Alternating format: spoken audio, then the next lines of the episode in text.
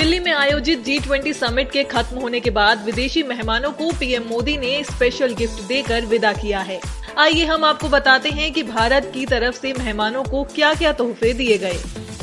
वैश्विक नेताओं को रेड गोल्ड यानी कश्मीरी केसर गिफ्ट में दिया गया है। इसके अलावा दुनिया की बेशकीमती चाय में से एक माने जाने वाली पेको दार्जिलिंग और नीलगिरी चाय के पैकेट भी तोहफे के रूप में दिए गए हैं। इसके अलावा सुंदरबन का शहद भी मेहमानों को गिफ्ट में दिया गया है। इस शहद की खासियत है कि ये कम चिपचिपा होता है। मेहमानों को चमेली और गुलाब के फूलों से तैयार कन्नौज का इत्र गिफ्ट में दिया गया है। बेहतरीन स्वाद और खुशबू वाली अराको कॉफ़ी को भी गिफ्ट में शामिल किया गया है। इसके अलावा खादी के कपड़े, कश्मीरी पश्मीना शॉल और शीशम की लकड़ी के संदूक विदेशी मेहमानों को तोहफे के रूप में दिए गए हैं।